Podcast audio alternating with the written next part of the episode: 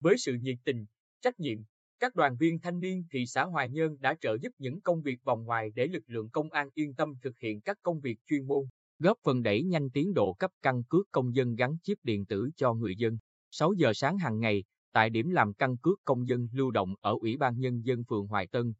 thị xã Hoài Nhơn, các tình nguyện viên, đoàn viên thanh niên của phường đều đã có mặt. Các bạn trẻ trong màu áo xanh ngồi tại bàn tiếp đón, phối hợp cùng với các chiến sĩ công an thị xã hướng dẫn thủ tục, nhắc nhở người dân mang khẩu trang, sát khuẩn tay để phòng chống dịch COVID-19,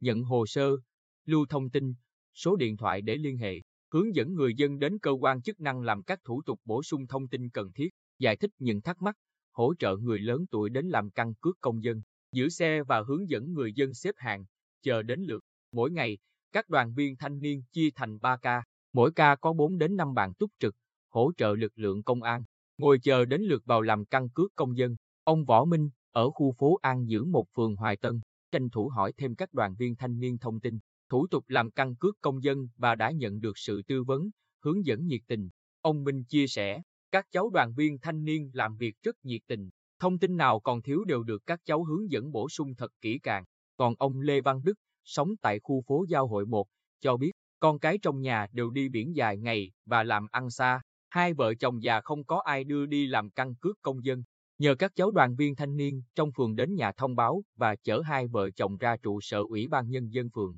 rồi còn trợ giúp điền thông tin, nên cả hai vợ chồng tôi đã làm xong căn cước công dân. Đại úy Trần Quốc Hòa, đội quản lý hành chính về trật tự xã hội, công an thị xã Hoài Nhơn, cho biết, ngay từ những ngày đầu đội về địa bàn phường triển khai làm căn cước công dân, các đoàn viên thanh niên của phường đã đến hỗ trợ nhiều công việc rất tích cực. Có các bạn trợ giúp, chúng tôi yên tâm tập trung cho công việc chính hơn. Cũng tham gia hỗ trợ công an làm căn cước công dân. Đoàn thanh niên xã Hoài Hải đã dùng loa kéo, loa cầm tay đi tuyên truyền tại các khu dân cư, thông báo cho nhân dân biết về việc triển khai làm căn cước công dân tại trụ sở Ủy ban Nhân dân xã. Ngoài ra, các bạn còn thông báo thời gian làm căn cước công dân trên mạng xã hội Facebook,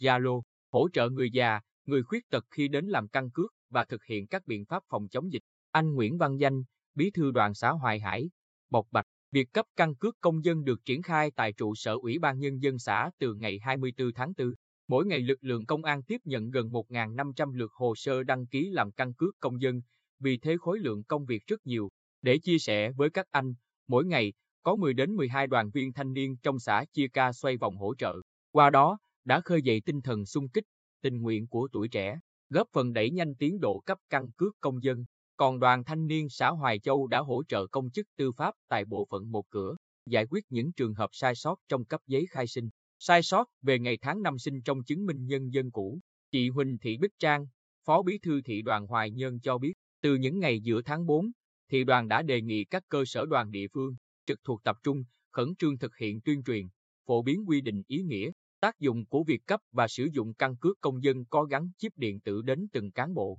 đoàn viên, hội viên, thanh niên, người dân trong cơ quan, đơn vị và tại địa phương, đồng thời phối hợp với lực lượng chức năng bố trí đoàn viên hội viên, thanh niên tham gia hỗ trợ công tác thu nhận hồ sơ tại các tổ công tác cấp căn cước công dân lưu động cho học sinh, sinh viên và người dân tại địa phương, giúp người dân thuận tiện khi đến làm căn cước, thực hiện đảm bảo thời gian, chỉ tiêu mà Bộ Công an đề ra. Chị Trang cho biết thêm, thị đoàn Hoài Nhơn sẽ đưa hoạt động này vào trong công tác đoàn và phong trào thanh thiếu nhi tháng 5 năm 2021 và sẽ đánh giá, xếp loại các cơ sở đoàn trong triển khai thực hiện. Bên cạnh đó, tùy vào tình hình dịch bệnh COVID-19, thị đoàn sẽ đề nghị các cơ sở đoàn bố trí lực lượng đoàn viên thanh niên hợp lý, vừa đảm bảo tốt công tác hỗ trợ, vừa đảm bảo sức khỏe cho đoàn viên thanh niên để thực hiện những nhiệm vụ khác.